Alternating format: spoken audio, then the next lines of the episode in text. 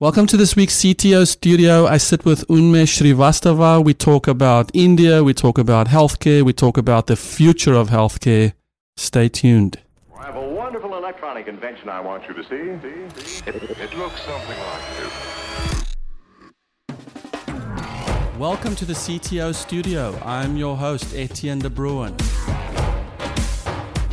The CTO studio is where we chat with CTOs building amazing products with incredible teams.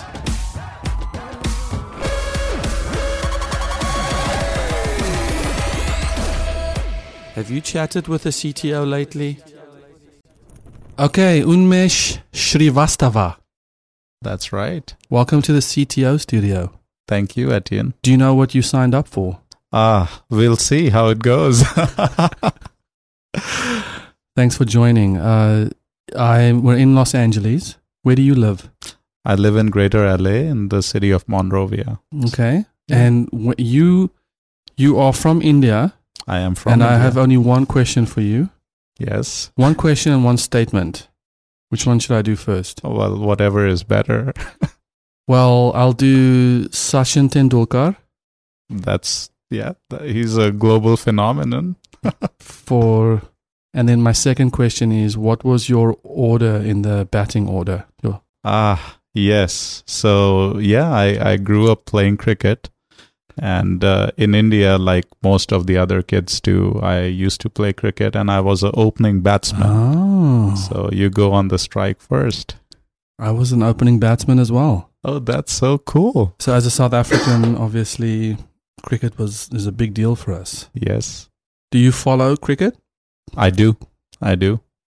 So you're following? Do you have a Willow subscription? I do. I do. There's a India Australia series going on right yes. now. So what, what's happening there? What what's what's Well, standing? So India won the f- well. There was a test, so you know the difference, Yes, right? There's yes. this test series, and then there's the one dayers. Mhm. So India won the test series after I think I don't know seventy years or so in Oh, Australia. In Australia. in Australia, and then now they're playing the one day. So they lost the first game. Mm. Yeah. South Africa right now is playing Pakistan, and we're destroying them in the test series. hey, my my I'm talking two, three day tests. oh oh two three day test. Well, well, five days ending in three days. wow. That's huge. That's great. Well, my my favorites were um, Jacques Kallis, Mm, Jacques Kallis, mm. and uh, Jonty Rhodes. Mm. So uh, my son's name is Jacques, which Okay. is Jacques Kallis. Jacques Kallis. So when did you come to the States? I came to the states in 2008, Okay. and uh, I came here in in Los Angeles to California State University Northridge um, to pursue Masters of Science in Engineering Management. Mm. So um, yeah, uh, it just time just flew by. How was that? Uh, so which city are you from in India? I'm from New Delhi. Oh, In I've been to New Delhi. Oh wow, it's how did you like the traffic? The traffic was okay. How about the food? The food was amazing. Yeah, Uh, look, I'm a South African, so we have a lot of Indians in South Africa. that's true. Um, I will say I almost got killed by a snake in the park. Oh my god. Those things that they do when they. Which park did you go to? It's, it must have been the dangerous part. Basically, uh, the park was. It was a Friday night, and the park was packed. sure. Mhm. And everywhere you went, you had these snake charmers, and Wow. that's Oh my. And now, how long ago was that? that was in about ninety nine, two thousand. You should go there again. Is it? Is it? It's. I think there's there's um you know the world is moving to a more global sort of ways of doing things, right? I I think India right now, the way it's growing in terms of its economy, I think it's the world's second fastest growing economy. So I don't. I I think just it's just different from 99 to now if you go there like you know i uh, before starting at my current gig we i was working with the united health group and uh, we had around uh, 13 to 16000 people working uh, off of uh, gurgaon which is sort of close to new delhi. And um, i think it's different now. Like you know the overall economy is growing. People are uh, people are growing with it and there's so much going on. So So if I was to walk through that park today, you're saying it would be more snake charmers or less? i think it will be i don't think you'll see any snake charmers Really? now. yeah Really? So you're saying is is is it just becoming more met- metropolis fied, metropified or whatever? It's more yes gentrified.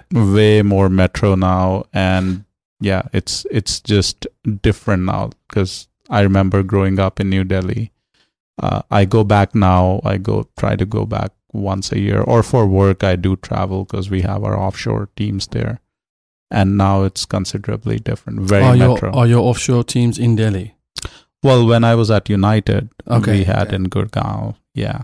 Um, the the other experience I had was we kept going northeast to try and get to Nepal, mm-hmm.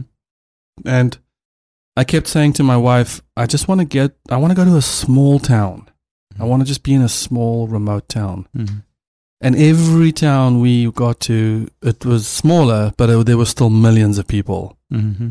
Yeah. Like s- small. right yeah no it's I mean, a small village is could have five million people in it.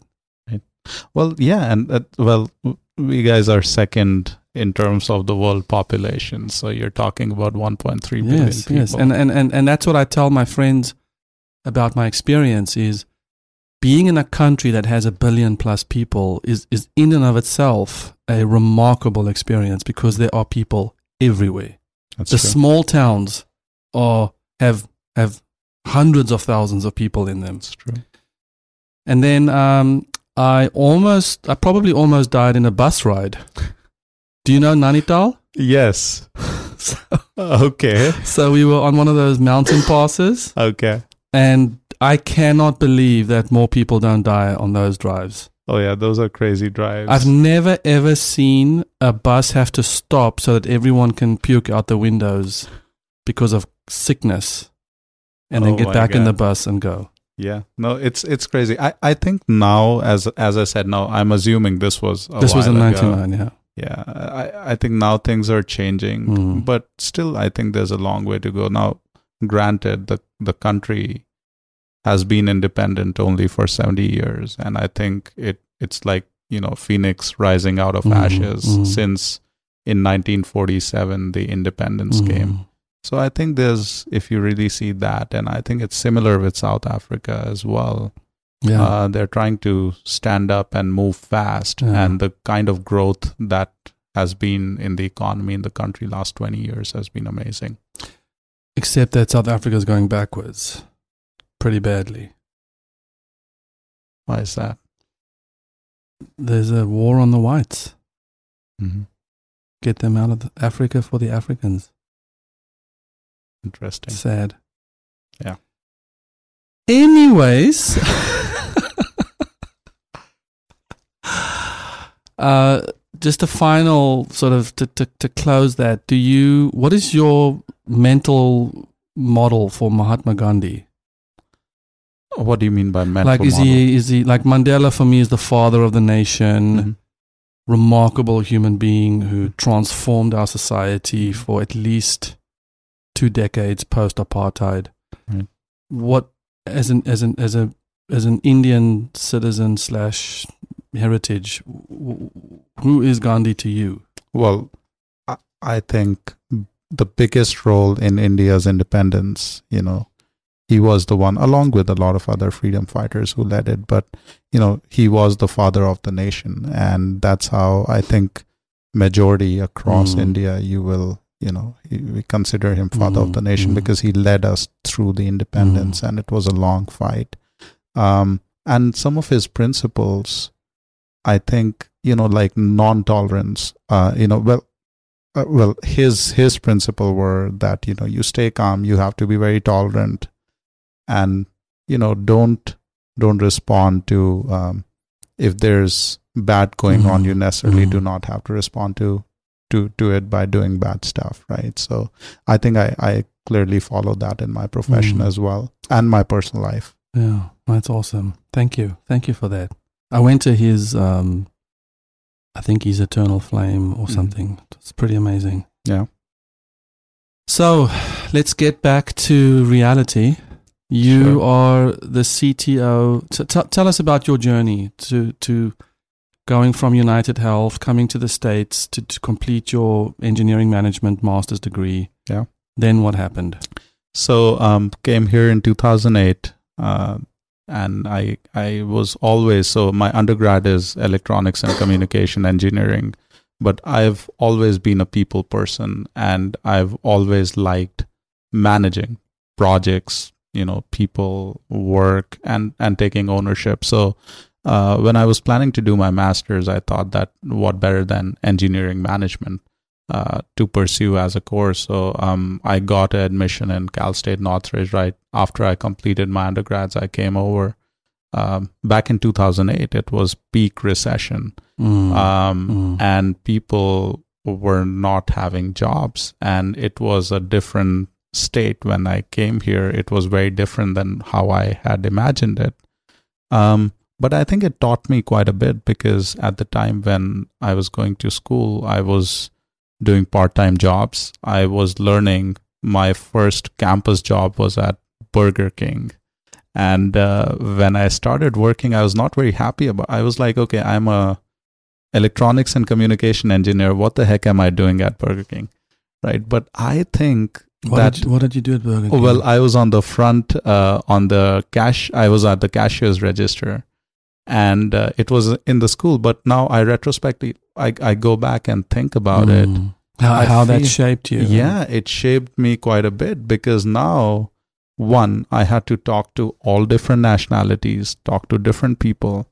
And then one of the things that you has to do as a cashier, you are looking at your business and, and you're making sure that you're you can make money for it, right? So I was always selling. So the art of selling Mm. uh, I think that was one place that taught me quite a bit. How Mhm. can I con- and my you know I was famous because you know it's it's like if someone is there to get a small, uh, you know, small burger and a drink, I will make sure they go out of the door with a large drink and a large fries. So and were you incentivized for that or? no, no, I think it's just generally making so sure. let's do that. I come to you and I want a small burger and fries. sure. What What is the first thing you say to me? Well, I think that's a great choice that Thank you're you. here Mm. for, you know, Whopper or Whopper Junior. But hey, you know, it's a long day and I know you've got classes. What's going on? What's your major? Oh, so what's your major, Etienne?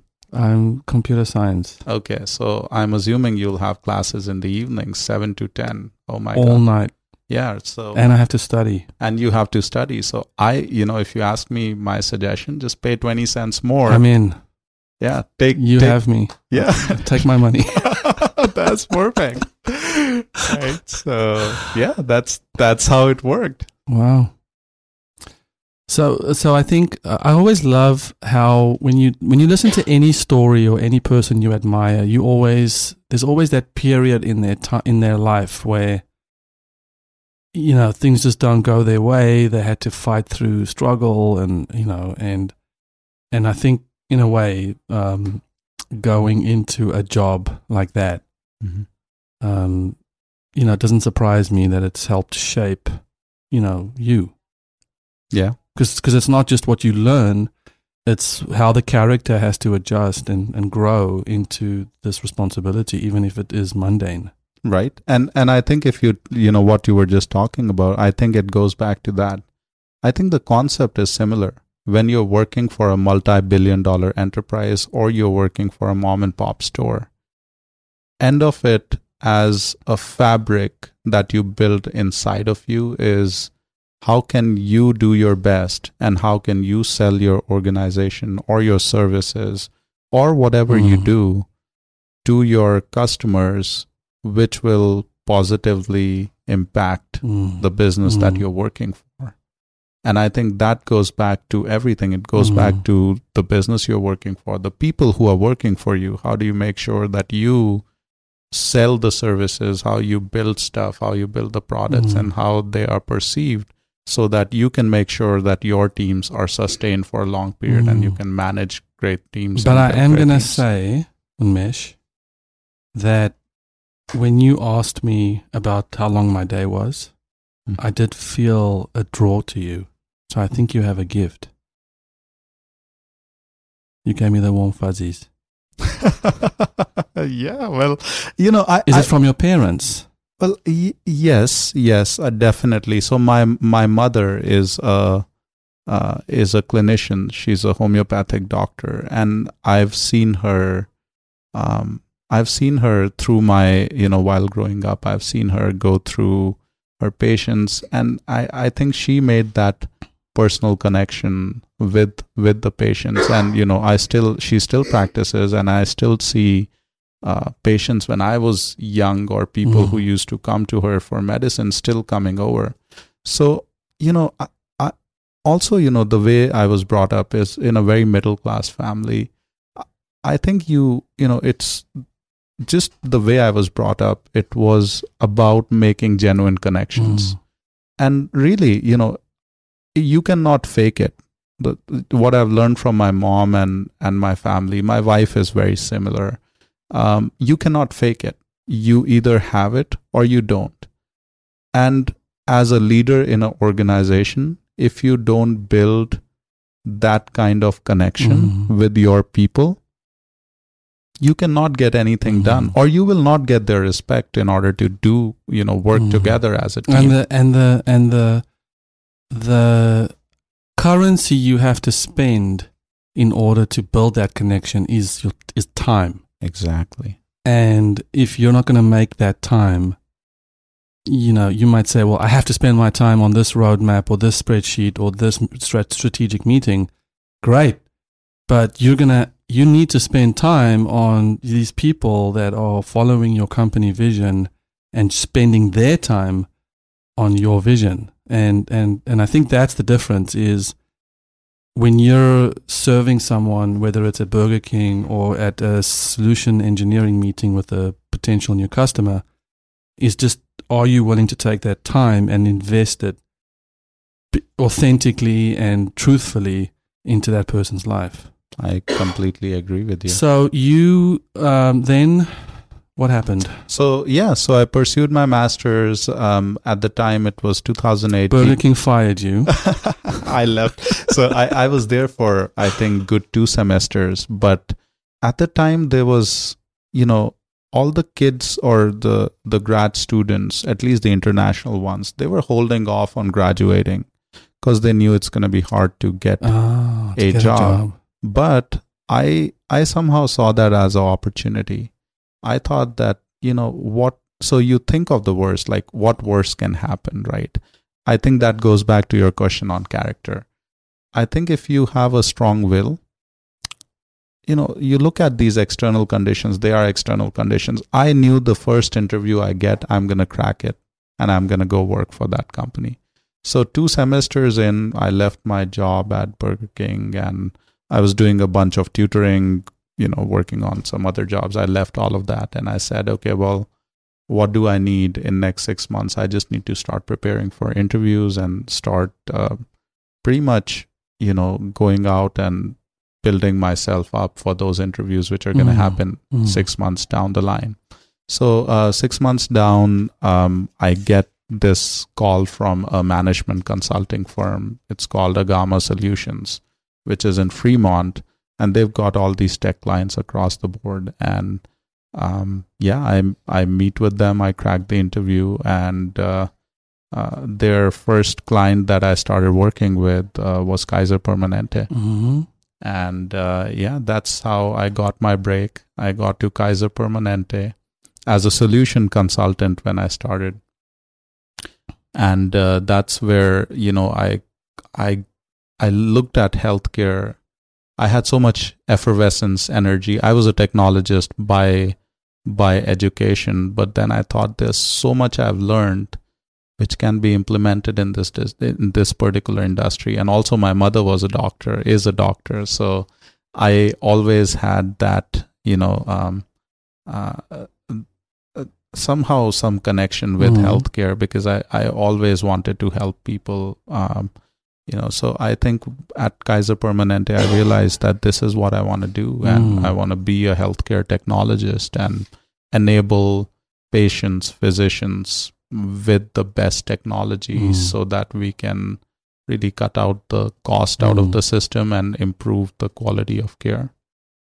Uh, and and just for some context, what is the healthcare system in India compared to the US? Yes, yeah, great question. So, um, healthcare system in US is very health plan focused, right? So, uh, there's the insurance, and uh, if you subscribe to insurance, which you have to through different plans, or you can through different plans here, um, you're assigned a doctor, and most of your healthcare costs really go to the health plan. So, you go to a doctor's office, the claim is generated, goes out to the health plan, they pay the claim and you're paying your regular co-pays uh, as well as paying for the insurance. India i think in last 5 years has changed. Now it's getting to this model of health plans and and benefit providers but traditionally it has been a out of pocket sort of system. So I see these two countries as two different extremes. In India, you might go to a clinic. One, so there there are positives and negatives to both. One, in India, like here, if you call a PCP, you need at least two weeks. Uh, you have a two weeks wait before you can get into the door. There, you call the PCP and or when I say. PCP, primary care Mhm. provider, you can get into the road. You know, you just can walk into the clinic and you'll get the Mm. appointment Mm. uh, but then you're paying everything out of pocket, which was traditionally the healthcare system in US. Uh, sorry, in India. Uh, but now it's changing. Now there are all these global players like AIG is Mhm. coming to India. They are local. Uh, So you pay the monthly fees, you pay the copay, and it's, Yeah. it's that kind of system. yep, very insurance based.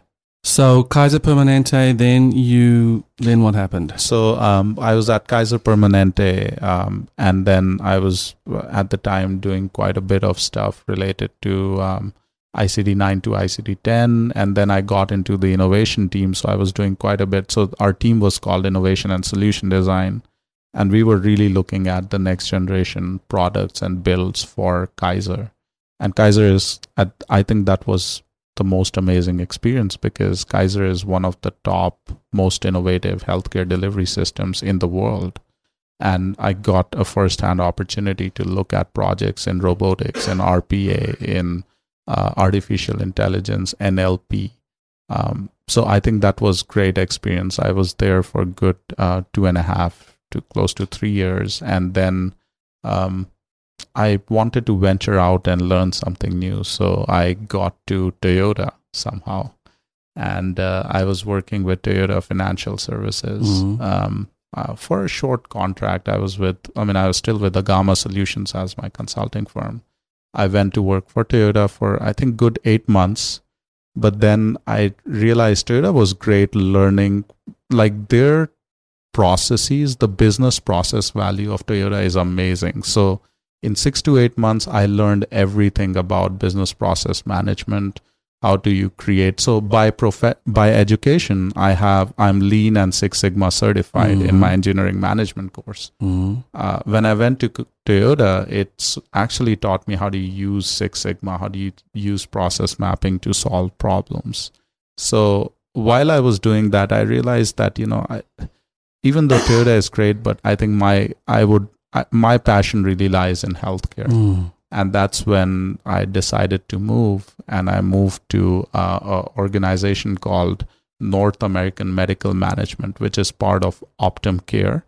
Now, Optum Care is one of the entities within United Health Group, which is, I think, $270 billion enterprise. Um, it's huge. Now they're Fortune 5, um, and they're growing at a crazy fast speed.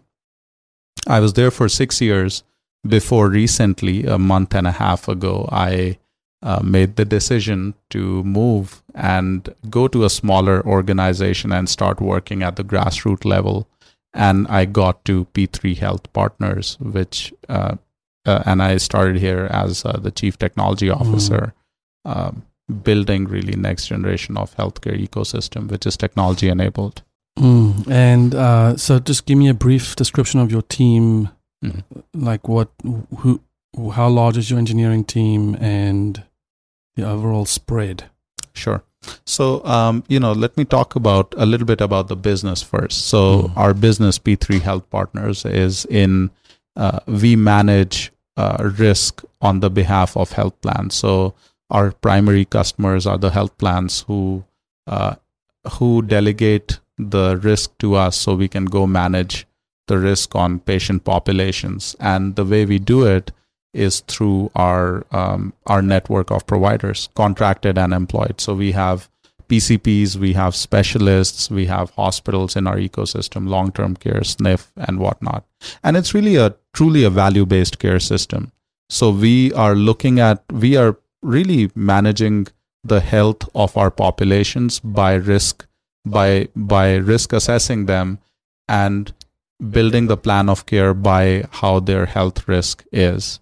Um, so that's our business. Now talking about the engineering team. So, so um, someone who's doing Soul Cycle is more likely to die of a heart attack than someone who might be going for a walk with their dog. yeah, well, there's there's more math to it.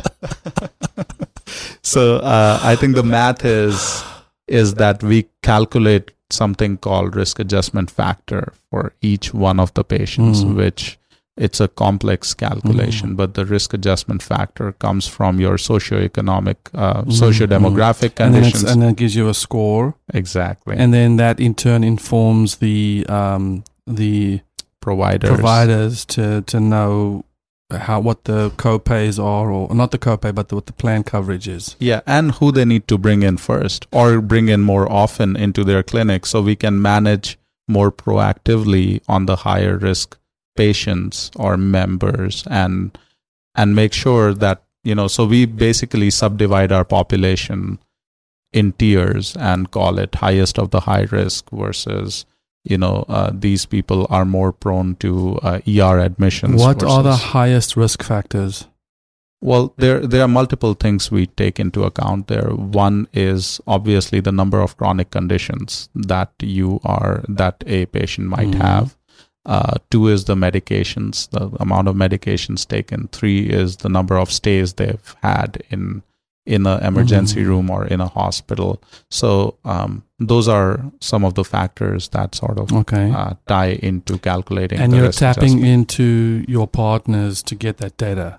Yes, so we are tapping into multiple different Mm. ecosystems. So we are getting data from the health plans, we are getting data from our primary care, from the specialist, hospital, SNF, wherever a member or a patient has been, and wherever there's been an episode and an encounter documented, we pull that data into our environment. And then on top of that, we have built our business rules, which Mm. sort of calculate that Mm. risk adjustment factor on an ongoing basis. Okay. And so your team, Yes. So let me talk about my team. So the way we have our team is really um, within the technology team, we have uh, IT, which is core infrastructure, cybersecurity, and support. Um, the second team we've got is data engineering. So everything which is data integration, normalization, putting that into the warehouse, uh, doing analytics on top of that, as well as working on the artificial intelligence portion of it, is all data engineering. And then the third one is product innovation, which is primarily driving the care experiences for the organization, for the professionals, in this case, the providers and the patients. So they build, you know, everything from mobile apps to wearable devices to omni-channel experience of how these care providers and the um, patients interact with our technologies done by product innovation. so do you do the the providers have to enter data into your system or do you integrate with existing systems? Great question. So, you know, I think P3, so P3 Health Partners is a fairly new organization. We are, I think, a year and a half old and Oh, growing cool. very fast. Um, so, on the technology roadmap, we, so currently our employed providers are on, on Athena and it's completely integrated. Our Okay. contracted provider network is on disparate different systems, Mm. and we are integrating. The plan is to integrate them using, you know, one of the uh, well, FHIR and HL7 compliant Mhm, interfaces mhm. that can bring the data into our Mhm. environment. Is, are the three P's um, patients, plans, and providers? Uh, passion, people, and purpose. or people, purpose, and passion. Awesome.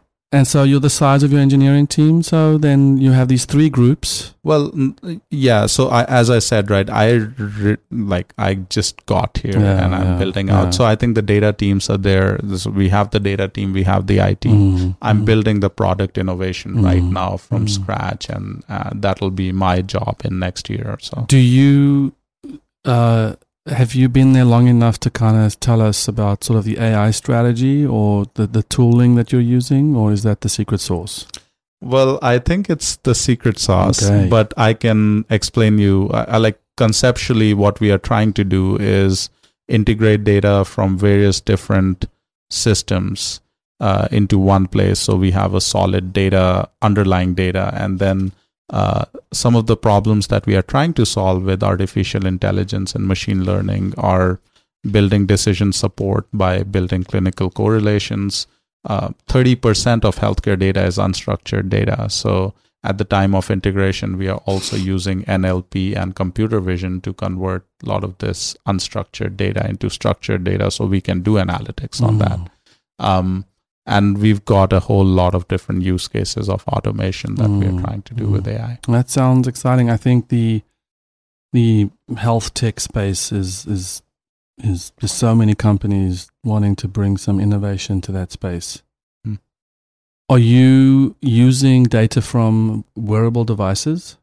That's on our roadmap. So I, I think, especially to manage chronic uh, patients with chronic conditions, which who we have to, um, you know, make sure that we are managing their ongoing health. We plan to use wearable tech and wearable devices and integrate all of that data into our secret sauce, which is Mhm. our AI Mhm. system, in order to predict and predict any um, episode Mm. episodes or encounters that Mm. might happen. One one lesson I learned recently, which I I think you you also highlighted for me, was um, I in building building my company, I've often looked at how can I take this person and fit them into a role in the business. And and last year I kind of learned this lesson the hard way, and I kind of got I got to a place where I had to say, uh, what does the business need, and who can who can fulfill those roles. Right. Yeah, no, I, and I think I follow the same uh, principle. I think a lot of times, primarily like technologists, right? I see this problem with a lot of technology leaders as well as technologists in general, engineers. They look at technology first. So, hey, I've got this great AI engine. It works perfect. It can, it can do this integration, that, that, that, and that, like 10 things. Well, I really want to use this. And then now let me go find a business problem that I Mm, can mm. solve for using this great technology. So I think a lot of the engineers, at least with my experience, have fallen for that. What has been my success in big and small organizations, you know, in in years, has really been um, making sure you identify the problem first, the business problem, because a business is a business, right? It might have, you know, 50 different things that need to be worked on. I think the ability to identify the top five, which are, is going to make 80%, 70, 80% impact on your business. So identifying the problems and then trying to solve it, not just with technology. Technology is not always the answer. Mm. I think you need to think as, as a problem solver, people, process, and technology and combinations. So sometimes it's all three people, process, tech. Sometimes it's just process and tech. And sometimes it's not tech. Sometimes it's people and process. And as you fix it, things will get fixed. So I think we, as you know, across the board, what I tell my teams is look at business problems, make sure you quantify the business problems, and then go out solving for it, not just with tech, but you know, with people, process, and tech. So you're saying empower your teams then also to think about business first, not Yes. just a C level exercise. Oh no no no! Uh, you know, C level exercise. I don't. I feel. I truly feel because I come from grassroots. I've worked my way up in the organizations I've worked at. as technologists, as process engineering folks, as anyone in the organization, if you do not understand the problem, you cannot solve for it. Even if, if the if the solution is tech. So what I do with my teams is I structure them in a way where they are very closely aligned with the business I don't see a tech team as a different team. I align them directly with the business unit so they know the business that they are supporting and though they know all about it. Mm. And and their job is to look at that first and see how they can enable those business Mm. you know business units or solve those problems using tech and Mm. process. Yeah, I've had. Uh, are your teams local or? They are local for now. I've had um, a real challenge sometimes bringing product empathy or customer empathy, product focus, business focus to my dev teams Mm-hmm. because many times they would say, You're loading up my brain with 90% of like things I have to think about. Right. When what I really want to do is code and solve technical challenges. True. So how do you walk your do you have engineers like that and then how do you how do you help them see the light? Well, I think I think that's how the way you build your teams is so important, right? The way I I, I am a big fan of agile scrum and I really build stuff by iterative approach and big part of agile scrum is having a very strong scrum master. And the way I look for scrum master is really a pseudo person who Mhm. knows you know, i will not hire the best engineer out there or best scrum master who's done all the development without having the tribal knowledge of the business. So Mm. my mostly I, I also call them product CEOs. Mm. So I hire the right product CEOs who can build that culture within their group. So they don't necessarily have to push down all the details to the to the developers. But I think those scrum masters or product CEOs are so much more important in this Mm. day and age. to help to help preach the message. Exactly. To pitch the message and even to prioritize by business problems. Mm.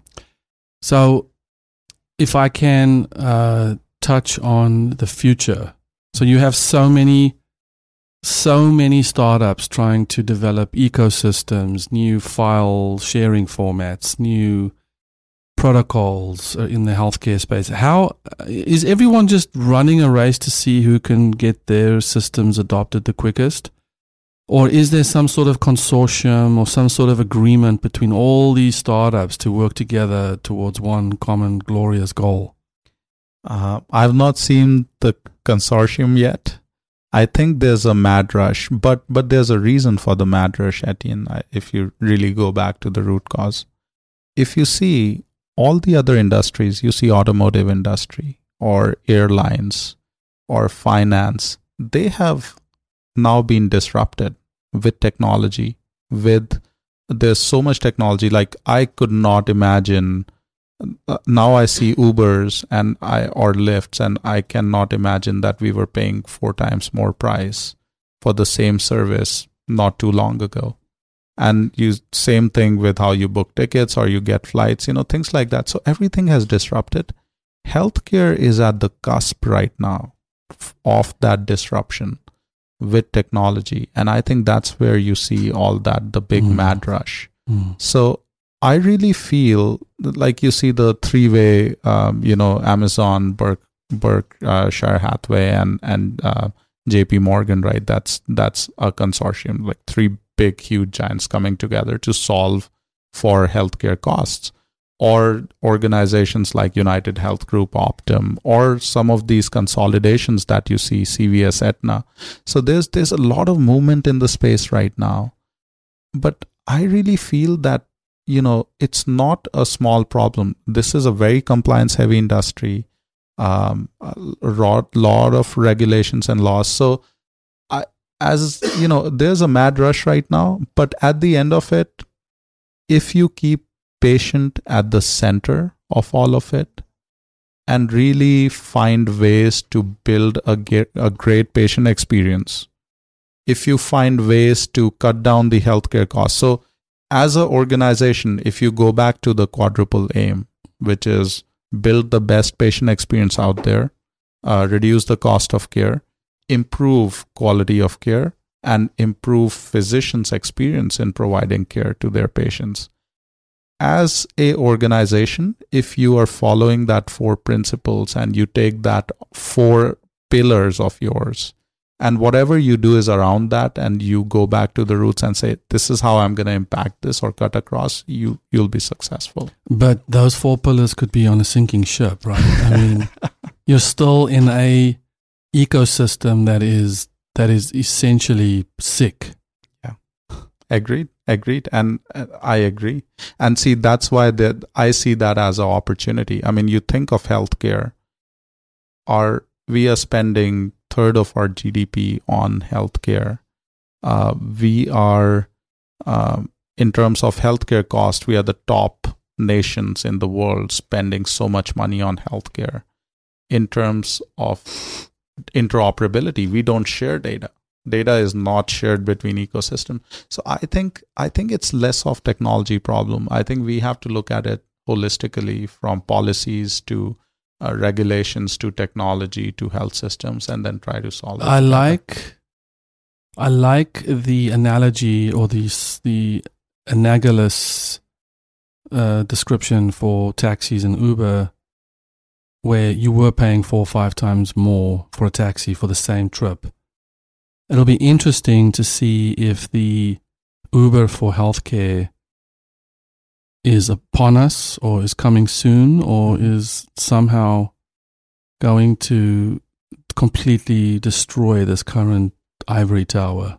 Yeah. And see, that's that as there are multiple principles or trends from other industries that healthcare is tried trying to catch up to. And Uber for healthcare, like Uber Health is already a company, right? Mm. Uh, so uh, well they're they're dealing with mostly patient transportation but i think as a healthcare model if uh, i think a lot of big and small healthcare systems are looking at stuff like this and i am pretty confident that very soon or we are already at a point where disruption is happening and cms and a lot of these government organizations are are supporting it like telehealth is now a reality So if you just if you were to if you can help me visualize when you say it's almost here or it's almost going to happen, Mhm. what is that? Is it is it is it paying a fraction of the monthly fees I'm paying now? Is it is it less invoicing from individual contractors? Is it like what does that look like? I know when we went to Germany, my you know one of us had surgery and and it cost us like fifteen dollars, Hmm. Hmm. and it was world class surgery, and it was in and out and done. Right. Right. Uh, What does a what does a perfect health care system look like in the United States? If we can magically just fix it, right I feel like you're thinking about that. So yes, yes. So I, I, you know, I think the perfect healthcare system is something that you just talked about. You went in with the best. So what you're telling me is, you went in for a surgery. The experience was amazing. So the care that was provided to you was top quality care. Number two, the cost of care was low. it was negligible. Yeah, it was like next to nothing Mm. Uh, the care outcome is you are we are here and we are talking and you seem very healthy and you look good and you know the the qual so we covered the quality the cost your experience and i'm sure the physicians if they're working in that ecosystem will not have how are the Hmm. physicians looking like or the clinician or your No, that's a good question. I it, this was in Germany, and all, it was at a stage where all Germans looked angry. we hadn't learned the language yet, so it's, ah. it was scary okay a little.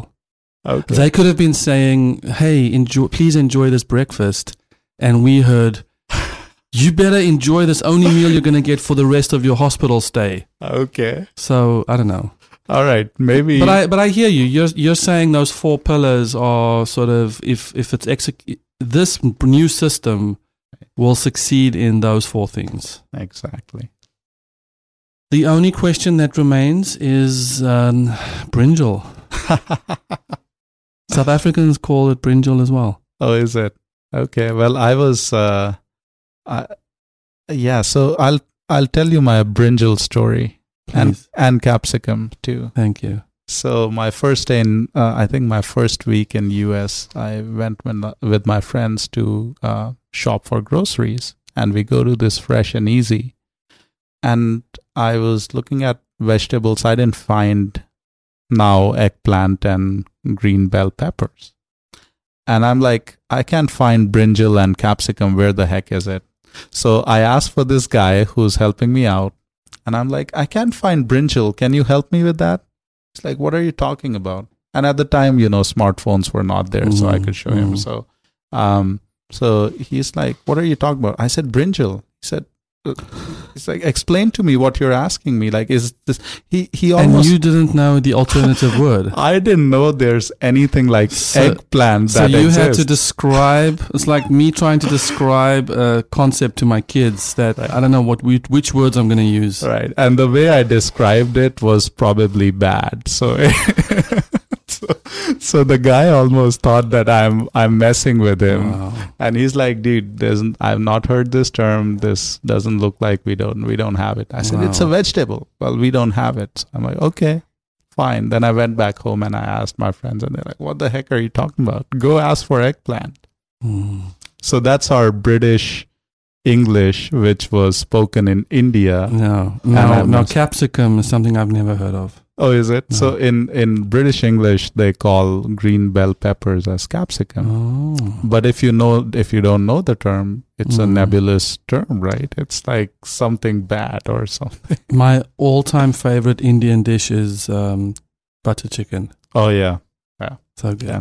Yeah, I, Unmesh, this was awesome. Same Thank here. you very much for sharing with us and being with us and um, bringing a little bit of my home to me with our early discussion. Yeah, no, and thanks for inviting me. I think this was a great experience discussing healthcare, uh discussing life. It it was an amazing Awesome. experience. Thank you, Unmesh. Good All to s- right. Cheers. Yeah, cheers. Have you chatted with a CTO lately? Hi, thank you for listening to the CTO studio. If you don't mind, take a quick second and please rate and review the show. It helps us a lot. Go to the ctostudio.com for more information on what we're doing at 7 CTOs. We also have a video or two for you that could be a helpful resource for you as you're managing your company. So, thank you for listening.